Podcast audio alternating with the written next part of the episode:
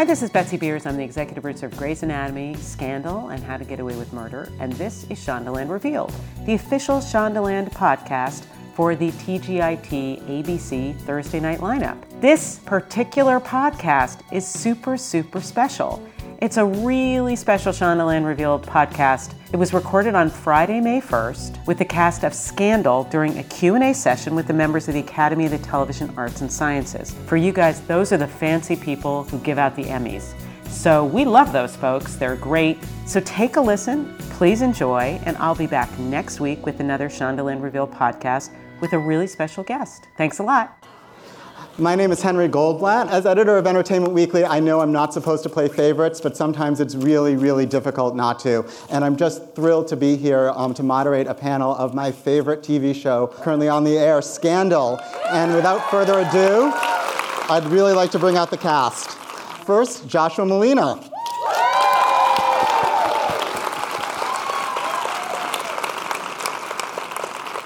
Next up, we've got Guillermo Diaz.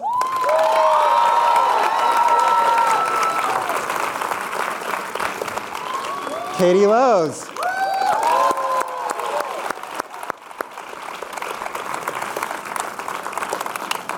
The glamorous Scott Foley. Right? I don't know. Yay! Yeah. Yay! The even more glamorous Kerry Washington. Hey!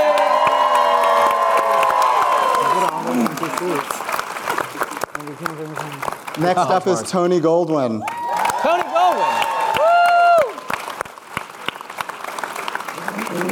And our favorite First Lady, Bellamy Young. Yeah! Woo!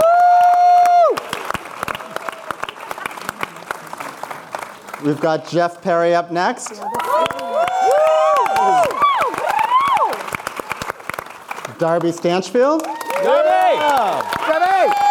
Oh! And last but not least, Portia de Rossi.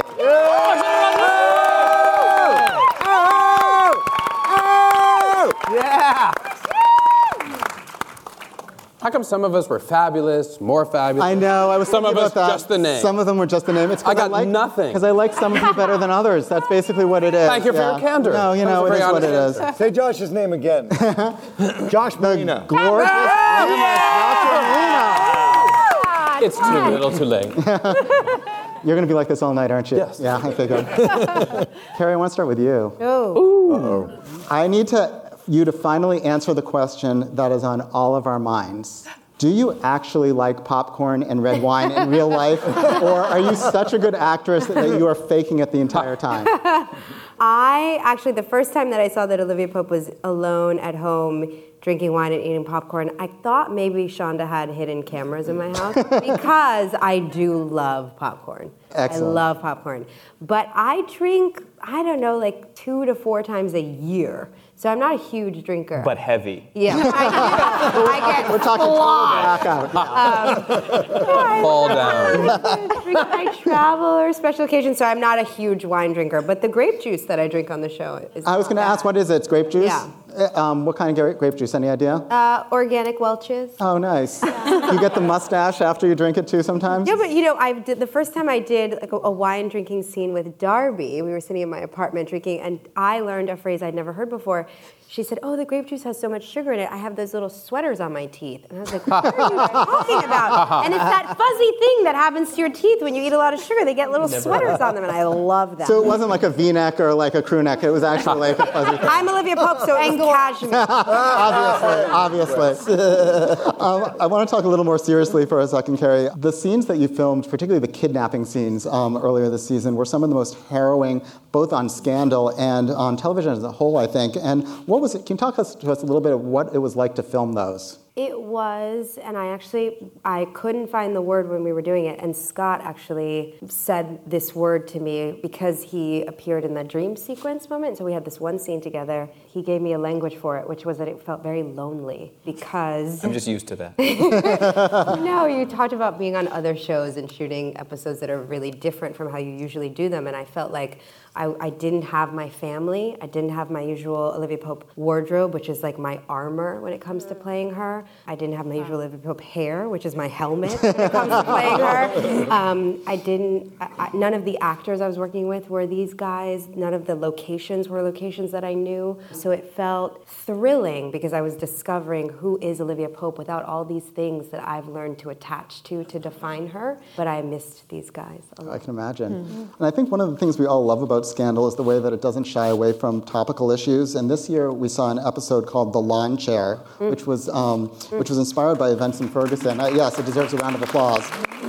Talk to us a little bit about what that was like to film and be on set for.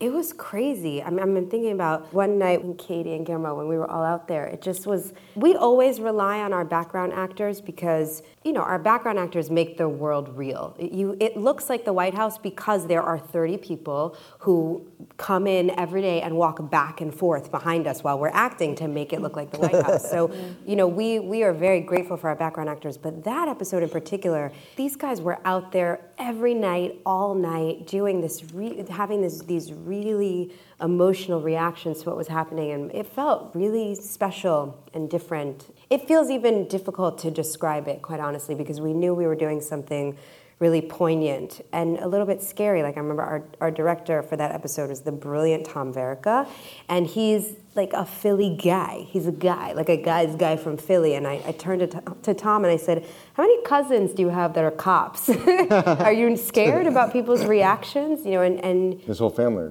cops. Yeah. So to be tasked with going into the scary places is one of the gifts of working in Shondaland. Before I let you off the hot seat, tell me your biggest OMG moment of the season. It's in the finale.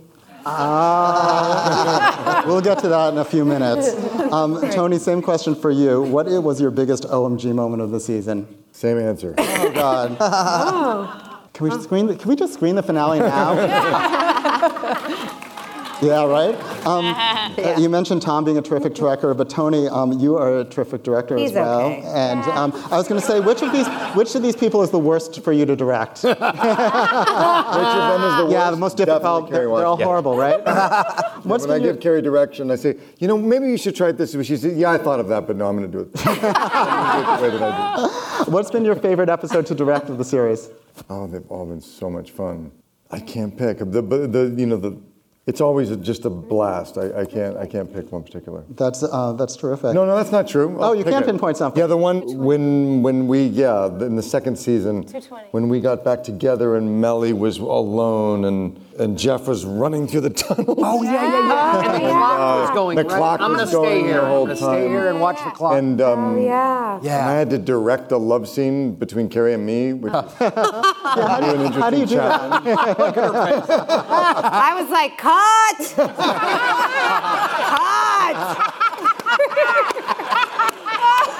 And I'm like, keep rolling. We're going to go again. Tony, deal with it. Tony, you have one of the best fan interaction stories I've ever heard in my life, and I believe it involves a tongue, and I'd really like to hear it again. Me too. Oh, me too. I was in Toronto scouting locations for the series that I produced last year, The Divide. Which was amazing. Amazing. Thanks. Yes. I was on the street and I was distracted and I was with a couple of people and a woman came up and she said, oh God, I love Scandal. Could I take a picture with you? I said, sure. And she stood next to me and the person I was with took the camera. And as they were taking the picture, she moves in to kiss me like full on. And I was like, whoa! And so I kind of turned my mouth away from her and she licked my neck. Oh my God. And I was like, did that just happen? And then she took her camera and she said, thanks, love the show, bye! And walked down the street. So just as a public service announcement, there will be no licking of the cows tonight. And it was a lick like you saw Guillermo and Katie. Well, I was just about to say, hey, Guillermo. Speaking of tongues. Speaking of licking. Exactly. All right, so take me through your life for a moment. You wake up in the morning and you think, I've got to pretend to pull out someone's teeth today. Like, how do you even begin to prepare for something like that? I was really excited to shoot that episode. We shot that on Halloween night. Which is Guillermo's favorite Halloween. Yeah. And it's with Katie Lowes. She's like my bud, you know? So we had a blast. I mean, she had the worst of it because she had to be sort of taped down, right, with electrical tape, like for the whole episode. I had like a duct tape bra.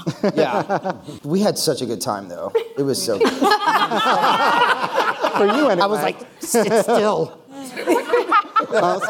Speaking of killing, tell us what it was like to kill Lena Dunham. Oh, that is on screen. So much fun. You know, yeah, she's originally it was a different character on the show that killed her, and then we got new pages, we got rewrites, and you know we find out that it's Huck that actually slits her throat. I was extremely excited, and so was Lena. Yeah.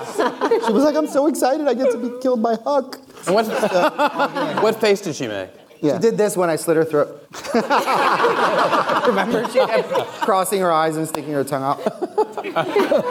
So sweet. Maybe we'll see the same outtake on Girls this coming season. That would be amazing. I was hoping for a crossover episode. I would love that. Oh, yeah. You have the best post-show decompression ritual ever. Tell us about that. I mean, I love horror movies, so I'll watch horror movies. And But what's even funnier is I have the full season of I Love Lucy in my trailer, so I constantly am watching I Love Lucy episodes in my trailer, along with like Rosemary's Baby and The Exorcist and other horrific. So you slipping the writer some ideas, like I think I could kill someone this way next time. There was one episode that described Huck looking like Carrie from the movie in this one episode, where he kills a room full of men. And I remember Katie looking at me and saying, "You love this, don't you?" And I was like, yeah. Katie, can you smile for us? Like full smile. Why are you saying because I smile a lot? No, I'm thrilled that you smile a lot, but I'm worried that you don't have all your teeth, and I just want to make sure that... Yeah, that's like a big thing in my life. Between family members and strangers that come up to me on the street are constantly checking the status health of my teeth all the time. Great. Yeah, people come up to me in the middle, like your stories with licking. Mine are usually people are like, "Let me see in your mouth. Do you have all your molars?" Because that's not invasive at all. Everything's good. I love my dentist. That's not invasive at all. Quinn has probably been through the biggest character evolution throughout the series, and I'm wondering how you approach her differently today than you did in the early seasons. It's actually much more difficult for me now. I think that probably in life I'm far more similar to Quinn season 1, 2, and so I find myself, I mean, first of all, I'm so thrilled that Shonda, to have a character that gets to be one way and then you see a completely different side of her. But yeah, I find myself constantly being like, okay, you gotta like walk with swag. You gotta like be really confident. You gotta like be a badass, you know? Because I'm more of a, they'll tell you, I mean, I like run around quickly and I, you know. Pajama, you really run around. I wear pajamas, I'm really smiley, I'm not really badass, kind of, but it's really fun to do that. I'm going to ask this of a few of you, and I'm very, very curious. What are your work dreams like? Like, you know, I'm an editor of a magazine. I may have a dream that the magazine's not going to get out on time or something like that. That's what my stress work dreams are like. What are yours like? Like, oh, I'm going to have my molars pulled out tomorrow, and that's going to be a little difficult. I think my fear dreams about this job are usually just about lines. So, like, we're completely honest. That's right. Because, really? You know, we do these huge scripts with a lot of pages and a lot of dialogue, and we have to be word perfect, and you have to speak really fast, and you're up against the clock. So usually the night before I shoot, I'm just, like, sleeping in a weird state, waking up kind of, sort of, and then drilling lines more. You don't have regular actor dreams? Like what? Tell us. Yeah, like what, Tony? Yeah. I have regular, really weird, recurring dream that I'm... Naked. Oh, God. Come on. That I'm generally naked on stage in front of an audience. Like this, for example. Just like this. That would sell tickets. And I don't know what play I'm in, and everybody else on stage knows what play it is. Yeah. And I don't know what it is, and I'm wondering, like, do they notice that I'm naked? Is that weird? Weird. And what play is this? I'll have to think of something when someone turns to me like I'm supposed to be talking, and I'll just figure it out. And it's quite stressful. And the other one that I have is being on set. Like, suddenly I'm at Scandal, and I don't have any idea what scene I'm in. Like, I'm there, and everybody's ready, and I'm like, wait, I didn't... Wait, that actually happened. What am I talking about? Didn't that happen the other day? It happens to me all the time, except mine from this show is that I can't find sides anywhere. Nobody has any sides. Oh, right. And that's the real situation. We have to sign for our sides, and we have to sign to give them back, and they're a very precious commodity. Because we don't want the storyline to be... Right. Right. You have to, So, you know, I'm casual at first. I'm thinking someone will have some sides. And, you know, by the end, I'm like in a flop sweat screaming. Like, I need some sides. This is the reality of the show. They won't give you a second set. No, I always have this. You sign for it now. Somewhere in the middle of this season, it became very confidential. And you can't lose. You have to sign your name. I'm always like, really? Yeah. I signed for it in the beginning. I lose it within 5 minutes. And I come back and I say, here's the situation. I won't be able to perform the scene unless you give me a second set. I do not know my line. Every day I'm battling. I don't know why you're saying there's a problem, because you do have a photographic memory. Yeah, he does. Oh, yeah? Well, that's so I leave it to the day of, but I need them. I have to look at it. The gorgeous Joshua Malina, I do want to turn to you. Yes, exactly. Have you kept count about how many times your face has ended up covered in blood? Yes. Standing next to me is certainly the most dangerous job. I should probably move over that. And huge kudos to Georgia, our makeup artist. Yeah. I have to say, first of all, you know, a lot, often. And I miss the most recent blood spatter was Stephanie's, who played Holly. I miss her. Dear friend of Katie's, became a dear friend of mine. And it was actually kind of funny, though, because rewrites do happen in every episode.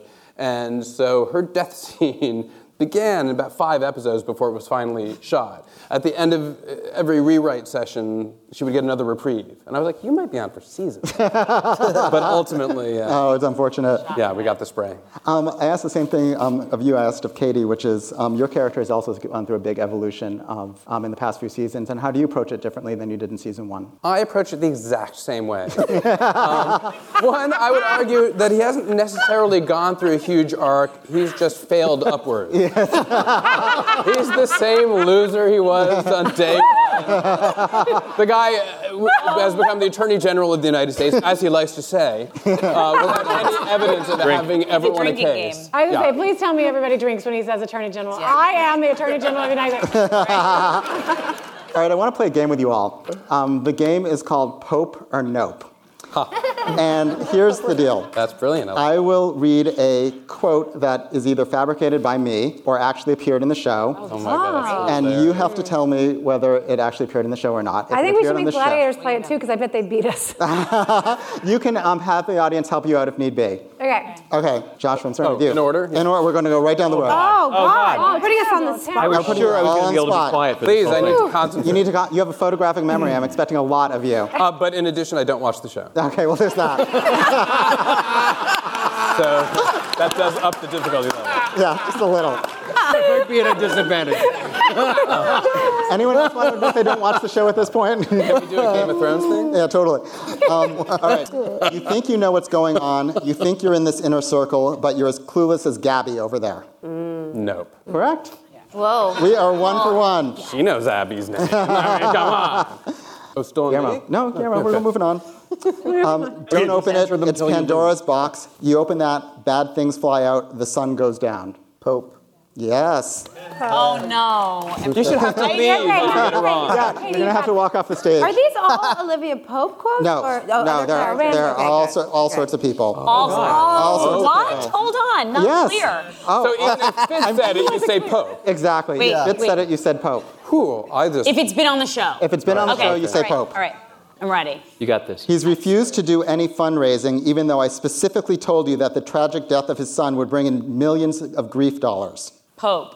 Yes. You guys are good. Portia. Who's going down? Portia to Cyrus. Exactly. Yep. All right. First scene. Ready? What do you got? Let's hear it. I would have missed that. All of this B613 talk, all of this strategizing, it's exhausting. Who named this agency anyway? It sounds like something that's called out at a bingo hall. Nope. Nope. Nope. Nope. You guys are good. That question knocked his socks off. Destroy the game. I'm going to destroy the game. Ready? No, but that's There's a special place in hell for you, right next to Middle East dictators, fascists, and hopefully Sally Langston. Don't help her. You know this. Huh? I don't. I don't think so. I mean, I remember a special place in hell in our scene. Mm-hmm. That's different. 3 seconds. Can I get a lifeline? Yeah. Ask these guys. Absolutely. What do you think? No. I'm going to say no. You guys are good. Congratulations. Wow. Don't screw it up. Ready? Charge her and lock her up. As for my father, hunt him, find him, and kill him. Pope. Yes. You ready, Bellamy? All right. Enough out of you. Tell him. Tell him. Wow. I didn't realize the quizmaster was going to get roasted, too. You ready, Bellamy? Okay. So you lost somebody? You think that makes you special? Look around this room. Who hasn't? I should have bought stock and Kleenex. I don't know. What do you guys think? No. No. No. Correct. They're clever, though, because they use parts of things that actually were in the show. Half real line and half good. Yeah. Halfsies. Thanks, guys. I don't think we paid Kleenex. We would have had to pay Kleenex. Isn't one of our sponsors. Yeah. We could never get that approved. All right, Jeff. Unlike Mercedes. Jeff, if it had been Mercedes, it would have been a whole different story. Jeff, if you don't get this, I'm going to be very disappointed, I have to say, not to put you on the spot. Nope. Oh, good. I love disappointing people. You are now the most famous gay hooker in gay hooker history. You could write a book, sell it to Hollywood, play yourself in the porn version of Inside Cyrus Bean. Yes. In an episode I directed, I think. There you go. All right, Darby, you ready? I'm ready. We're getting down to the end here. Oh, man. I am not my father, but I will kill my father if that's what it takes. A version of that, I'm sure. Wow. I don't think it'll be wrong. I'm going to go with Kerry Washington and say nope. Nope. That's correct. Give her the answer. Oh. Yes. Wow. No pressure. Darby got help. This week is all on you. Here we go. Come on. You think you can control things? You control nothing. My father is Zeus, and you're pathetic Icarus who flew too close to the sun. Enjoy your fall. No. Nope is correct. Oh, my God. That's the best we'll ever do. That was the musical chair. Exactly. Push on one. Portia, I want to continue with you, though. First of all, how is your back? What? Oh, the scars have healed. The scars have healed. Every time I watch the show, I'm just like worried for you. I'm like, tell me about being in makeup that day. Like that was intense. It was intense because, as written, it said that it was a wound inflicted by a cheese grater, which I thought was really creative, even for Huck. But I thought, there'd be a couple of little marks on my, neck, shoulder area. And then I went in to get fitted for the prosthetic. In my mind as a character, I thought there was a lot of talking about what was going to happen and not actually torture to that extent. So it kind of changed things from that moment for me. It changed them definitely as a character. She, was deeply affected by that after. Of course. How was it for you as an actress coming in this season to such a close-knit cast, and what was that like for you? Well, as a fan of the show, I was just thrilled to be a part of it in any capacity, and I think I'm about to give myself airs. I was about to say I was very respectful about it. Like, thank you. No, but I did. I respected the show as it was, and is, and I just wanted to, if I could help tell a story, that was all I wanted to do. And I've been very blessed in my career to be a part of really great casts that are really tight and close. This is the best cast I've ever seen. Round of applause. It's the best cast I've ever been a part of. And she was on Arrested Development. I'm just saying. They were funnier than Why did I push on that? No, these guys are incredible and such generous, lovely people and just so talented. I've learned so much this past season working with these guys and watching them, and it's just a blessing for me. Can you tell us if we're going to get to see more of Lizzie? Are we going to see more of her? The final 2 episodes, you will see her. I'm in the next one and then the next one. Terrific. Yeah. Maybe next season. Don't we want her to stick around for next season, too, though? Don't we want her to stick around for next season? Yes! Yes! Yes! Thanks. I would love it. Hi, Bellamy. Hi, Pumpkin. You're one of 2 people in the world that can get away with calling me Pumpkin. Who's the other one? A friend of mine. That was just a long story. I want to talk about your season because you've had a big, harrowing season. You played Drunk Mellie. You played Smelly Mellie. You played Screw Everything to Hell Mellie. Yeah. You played Eat Everything That's Not Nailed Down Mellie, and now you're playing Senate Mellie. Did I forget anyone? Ow! It's an unbelievable gift. I mean, you know, you're lucky enough to get a job, you're a 40-something-year-old woman, and you're happy to be employed, but then to show up every week and not know what you're going to do, it's just the best playground in the world. And then to do it with these guys, like... It's the best, but really, Smelly Mellie was... Smelly Mellie was your favorite? I loved her so much, and eat everything tied down. But they were really, like, they were sort two of sides of the same Oreo. Tell us about the food that you were eating at Smelly Mellie. Oh, well, you know, whatever they bring me. But I'm vegan, and our props guys and our food stylist, April, they're all amazing, so right? thoughtful. They're so thoughtful. Vegan fried chicken. Vegan they fried made chicken, me Doomies, right? Which isn't far from here, and made me beautiful, beautiful vegan fried chicken. Like, I took home everything even that I had out of. It was just so good. I couldn't throw it away. But like, you know, there was a lot of sweet potato chips and just peanut butter off a spoon. You know you do that. You know you do that when you're... or maybe I did research. Whatever. Yeah, but it was a joy to come to work and be comfortable. I was going to say in a bathrobe. Yeah, that's the best job ever. Yeah, yeah. How much of Mellie's journey from sort of the grieving mother to the Senate candidate did you know at the start of the season, or has it been sort of a ride for you as well? No, none. We don't know anything. I mean, we don't know anything. I think they, honestly, they sort of live moment to moment and let things evolve. I'm sure Shonda has goalposts, but she sort of watches us live it and reacts to it, and it's a living, breathing organism, the way our show develops. So when they gave us that first script, I was a little unsure about tonally, like what they were going for Smelly Mellie, and so Shonda was really helpful with that, and Lynn Paolo was absolutely vital because the look of it was so specific. But I could never think that I'd wind up running for Senate. I mean, and that somehow they'd make it make sense. Exactly. And it's not hyperbolic within a season that it would go from like, you know, it's the greatest job and the greatest jobs. The fans obviously are a huge, huge part of the show and almost like a character themselves. And all of these, I urge you all to follow these guys on Twitter because they are tweeting like crazy during the show if you don't already. Like, they're super amusing and super fun. And so, Bellamy, I ask you, like, what's the best feedback that you've received on Twitter? What was the most reaffirming thing? Oh my gosh.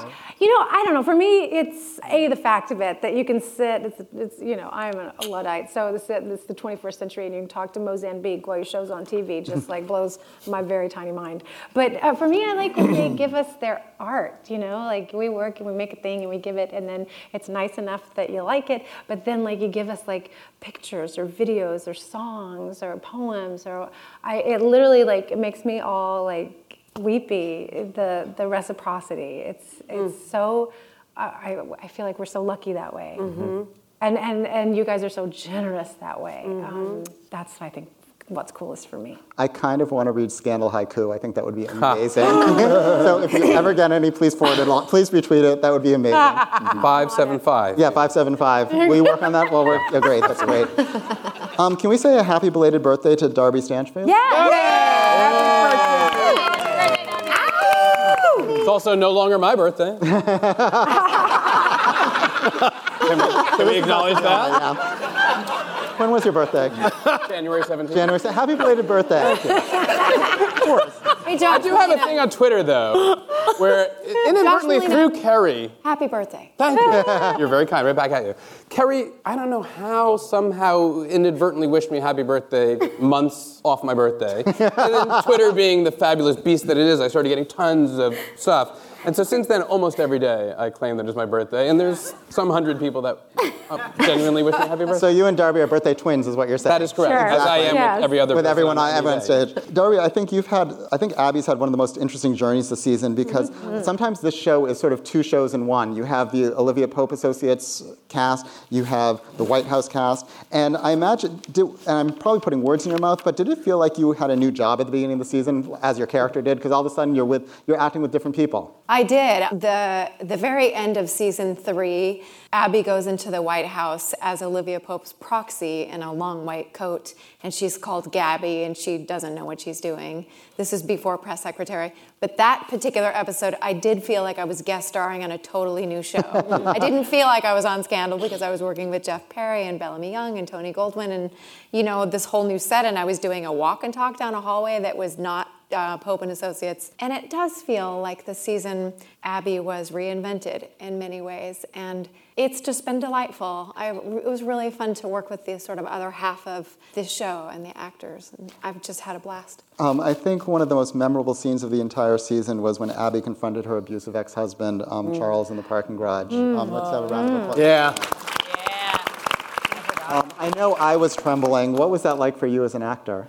I was surprised at how physically hot I got doing my scenes with him. I don't know, I think just the, you know, it's kind of hard to explain, but the anger and just the emotions that came up made me really warm. I think that was the thing that surprised me the most, was I was soaking under, I had this wool coat on and I'm not a big sweater, and the wardrobe people commented on it. They were like, your clothes are soaking wet, and just the anger. Did you work out? Yeah, during that.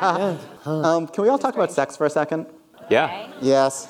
Okay. But only for a second. Only for a second. I remember seeing the season when Abby is in her socks and Leo, your love interest on the show, is in a mouth guard. And I'm kind of like, you know what? That's about right. Did that ring true for anyone else? No? Yeah, maybe. I loved it. And I also loved Paul Adelstein, who plays Leo, with the calisthenics before the bed. And like, it's just so human and real. You guys did such a beautiful job with all that stuff. That was very... That's what I like about the writing is, you know, there wasn't a lot said about where Abby and Leo were. You just see mouthguard and you see lotion and socks and you get it. Yeah, completely. You know, it's just inferred. It's just, that's where they're at in their relationship. Speaking of sex, am I the only one, perhaps in the room, who had to Google Eiffel Tower, not in Paris, when that happened? I had to Google it too. Yeah. Yeah, I was scared to Google it. I also had to Google all the names in the Lena Dunham episode. Dustbuster, yeah. And like sit and spin. I mean, I guess we can kind of get that one, but like. Jeff, hi. Hi, man. How are you? Good. I think of everyone of the show, I'd say you and probably Joe Morton's character are the most loquacious. Your character is the most loquacious, and I'm wondering, how do you memorize a Shonda Rhimes monologue? Like, how long does that take, and what's the process? She's a beautiful writer and a writer of real musicality. I know very little about Southern church voices, but I get Southern preacher a lot of time in her rhythms. There is beautiful music that helps you along. And she captures all of our voices really distinctly. So you just sort of know when you're wrong, which is very helpful for memorization. Mm-hmm. But like all of us, editors have saved our butts a number of times, because sometimes it's a brilliant idea and it's at 11 at night, and God bless her, Shonda is staying after it, and it's the fourth color of page on the very same speech, and she's changed it, ripped it up, changed it, and we're learning it for, 7 a.m. And I'm not that fast at that. So I remember a long walk and talk with Bellamy where I said, I hate this, you guys, but you're going to have to get it in 3 chunks. I don't think I can, And they just said, no problem. That's what these amazing editors are for. You can tell them that's how you do with the letters. My daughter was told about a little tool, and she said it was Allison Janney from her David Kelly life on West Wing, because David, Aaron Sorkin, Shonda, among the writers that can churn out 500 pages and then 300 new ones the next morning, and ask you to learn them, right? And you write the first, David Rosen, I've had enough of it. You write the first letter of that sentence, D-R-I-H, whatever. And you can put it in the margin, and you're looking at the full sentence, and you're looking at the code of first letter and punctuation, say. And supposedly it shortens the brain learning time. That is very cool. When you can, I don't need to look at that sentence. Wait, I can do it off the code. Now I can do it with none of it. I wish you'd told me this months ago. Well, isn't it crazy? This is the craziest. But I don't know. We've talked about this. I find myself in a rotating deck of cards of any strategy that will work in my terror, of talking into the voice recorder, right, on the phone, of listening in the car through the little Prius screen, of Linda, please help me, Jeffy's wife is Linda Lowy, that casts all of Shondaland stuff, who is amazing. Woo! Yeah. Actors, you want to... You want to try to marry a good casting director. Oh my God.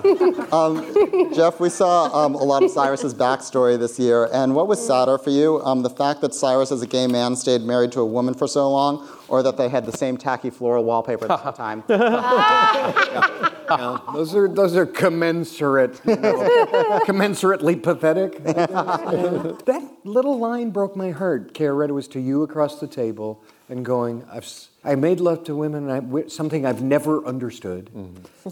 And with one little line, you know, Shonda throws this big backstory at us. You pray for that with yourself, anybody you love, you know, like all of humanity. Get closer to who you are. Don't ever have to hide. You know, figure out how to be proud of who you are. And it takes us a long time, right?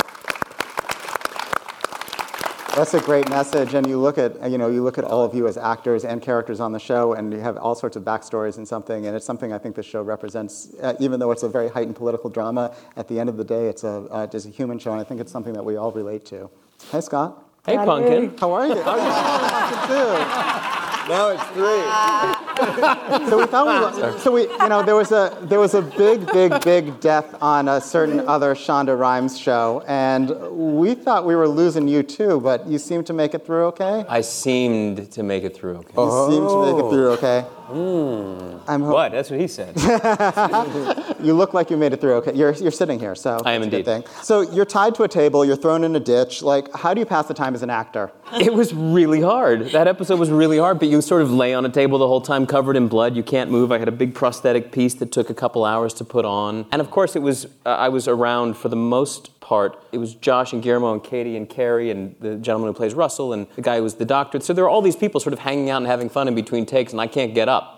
I feel like we kind of ignored you. You totally ignored me. I didn't. So you're on a table. Are you going through your grocery list? Are you thinking, I got to go pick up the kids here? Like, what's going on? I'll be honest with you. My back was hurting so much because, you know, it's like a flat. One of them was a wooden table, and one of them was this gurney that they, you know, put you in an ambulance in. So it's very narrow, and I got a tube in my mouth, and all I'm thinking, aside from like, please, someone let me get up, is I'm so happy they're paying us.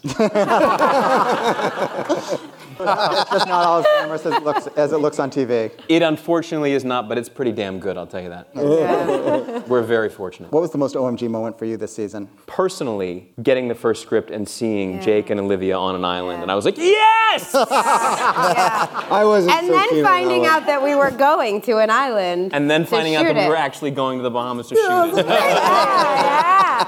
So where did y'all shoot that? We flew to Paradise Island, and they took us on this great little boat. I say little so no one gets jealous. Was not little. To this.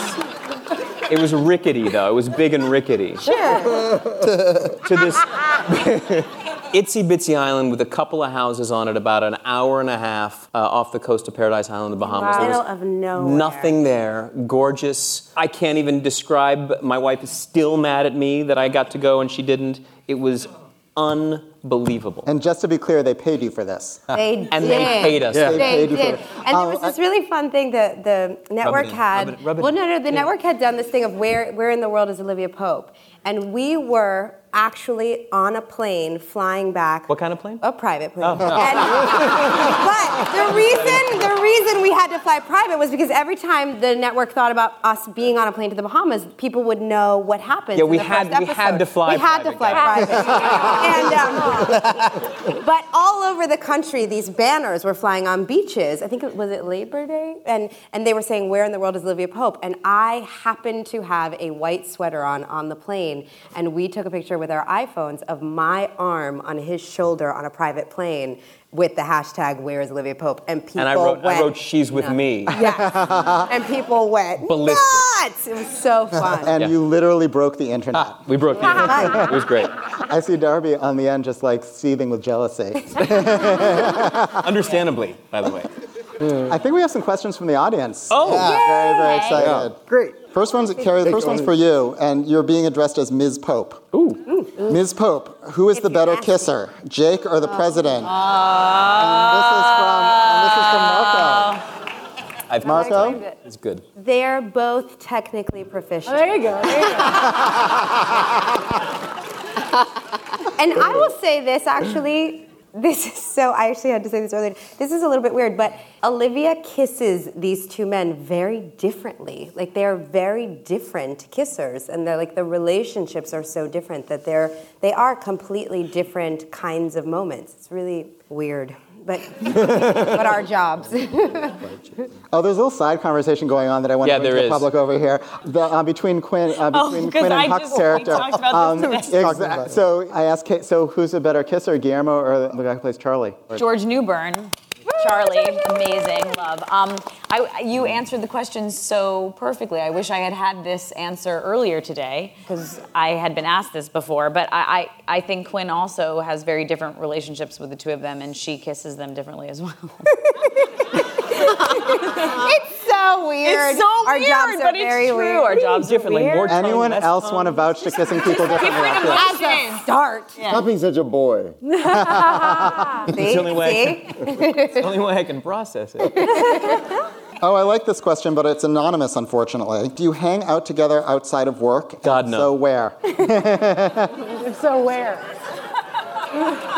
We do. And yes. We do. Most often. And a lot of times at my house, 11-year-olds at a Girl Scout sleepover. That's what we're like. Is what I think of. And it seems like a 50-year reunion, when we've just spent 17 hours together. And they're supposed to be like 2 hours, and they end up being 10. Yeah, that's right. So long. Yeah.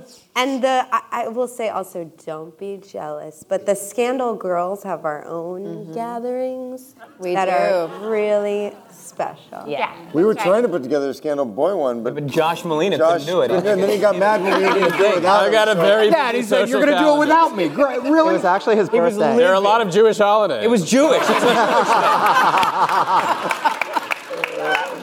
It was actually your birthday, right? And it was my birthday. Yeah, sure. His birthday is a Jewish holiday. He's not wrong. This one's anonymous too, and I love it.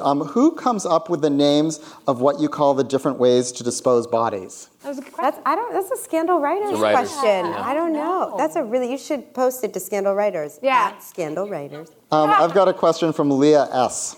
Leah, what about the script pulled you in? As in, what made you think I need to be a part of this? I guess we're going back to the first season now. I was pulled in pre-script. I heard that there was a Shonda show, a pilot, and that she wanted to see me for a role. And I was like, you don't need to send... you need to send it to me eventually so I can prepare. But I wanted to work with Shonda.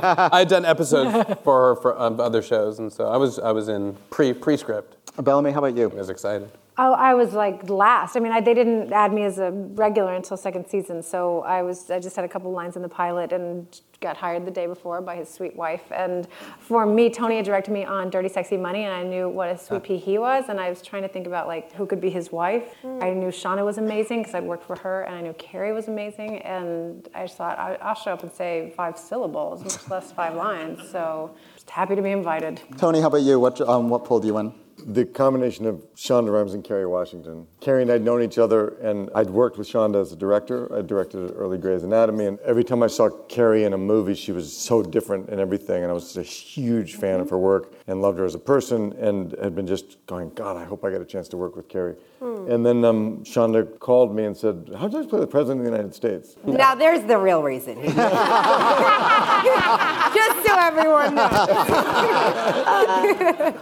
So the combination of those two women, I was like, that's going to be speaking of being the president, do you and Kevin Spacey and Martin Sheen and some of the other great presidents of our time all get together and compare notes? That's a great card game. Oh, my gosh. I just saw Kevin the other night. It really was hello, Mr. President. Hello, Mr. President. That is funny. They get funnier dives. Yeah. It's pretty cheesy. It's great, though. But I had the same experience with Obama, so,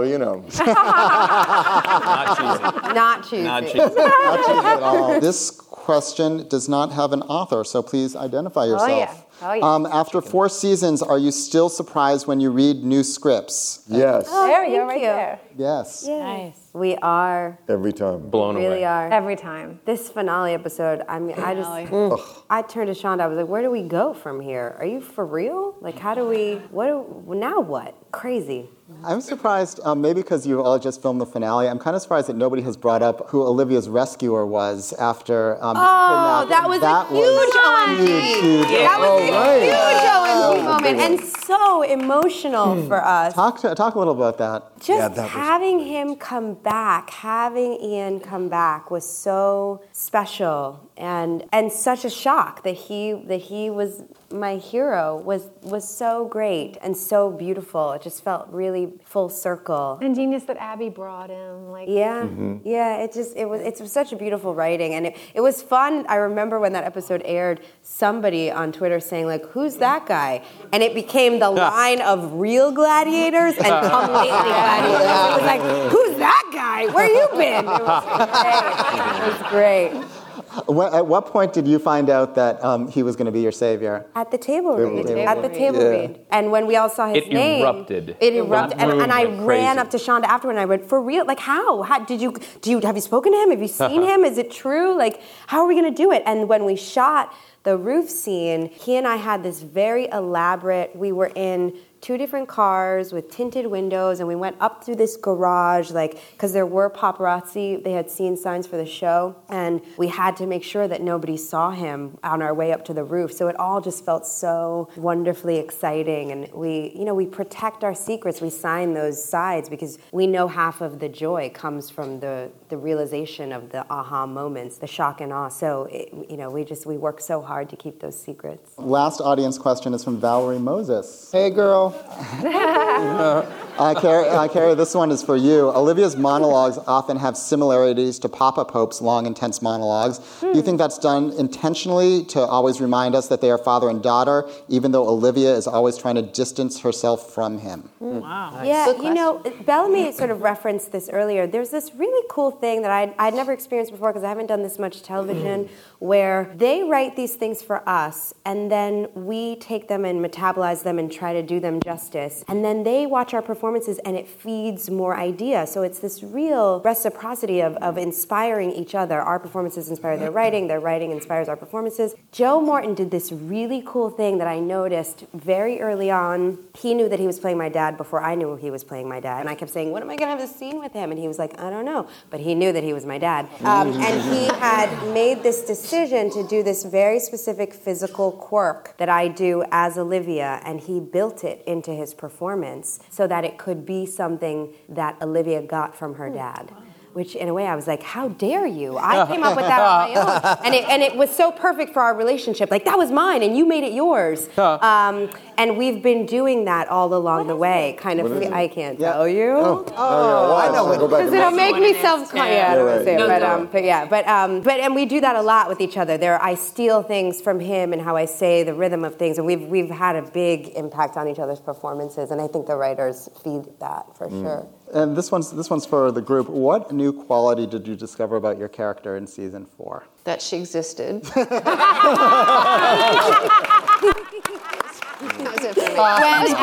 When Abby's not in the bubble, she's much less sassy. That's what I discovered. Yeah. Really, she was much more toned down and polite when she was trying to get in the White House bubble.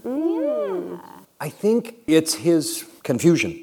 Some sort of deep confusion that's a little different this year than before. I would say that there's a continuum, and Mellie is happier the more of herself she's allowed to bring into her life. Like, the more she's hiding, the more angry and miserable and, like, taking it out on people she is. And the more she is allowing herself, or she is allowed to, like, bring all of her power to the forefront, then she's free as a bird and happy. Mm-hmm. How about you? The fits really truly, deeply believes in Mellie and her potential as a human being. Yes. That's interesting. Very interesting. Yeah. So like, ooh. That Olivia really understands that no one can save you but yourself. That was good. I'm just going to sit on that one for a while. Since the island, Jake is substantially more trusting. Although he doesn't trust anybody, but more trusting, not just with Olivia, but I think in general. It was a good island. I think he does. Quinn learned this season the lengths to which she will go for Olivia and Huck, which is even more so than I thought. Probably that he's a lot more vulnerable, a big softy. For his family, for his family, sure. And his kid and his wife. While I would still argue that among this questionable group, David is the closest to being morally upright. He is more willing to play fast and loose with the law than I would have anticipated. Yes. Yeah. He wears the white hat. He's the Attorney General. Got it. Drink. So tell them what Johnny Todd gave you. Tell them what Johnny Todd gave you for your wrap gift. Oh, I wish I'd brought it with me. I tweeted a picture. Johnny Todd, who stands in for me and is a great guy, got me a yarmulke. And it's brilliantly white, sewn white. Into it is a logo, and it says Attorney General of the United States. So now I wear the white yarmulke. The white yarmulke. I didn't know that. All right, I think we have to wrap it up, and we have time for one final question. You guys have all teased this incredible, incredible finale. I know that I'm not allowed to ask about spoilers per se. We want everyone to be surprised. I'm going to go down the line. I want you to describe the finale in between 1 and 3 words. I'll give you 1 and 3 words. Redonk. Yes. Nice. Titillating. Ooh. Nice. Oh. Cataclysmic. Relentless. Whipsaw. Oh. That's a nice word. It's good. Wasn't that funny? No, I got nothing after that. I know, I'm still thinking. He knows I have nothing. I know. I just did that for you, the whole I got nothing thing to give you some time. Sorry. God, the Bronx girl in me just wants to say dope. Yeah, we'll take that. I still got nothing. Fantastically open-ended. Oh. I got nothing. Feel like it's really like drop the mic. What? Yeah. You should have walked off. Drop the mic. Unpredictable. Nice. Cauliflower. Give it a couple weeks, you'll see. So what you're all telling me is it's redonkulous dope cauliflower. Yeah, sure. Basically, yeah. We'll go for that. Hashtag. Let's give these guys a hand. They're awesome. Woo!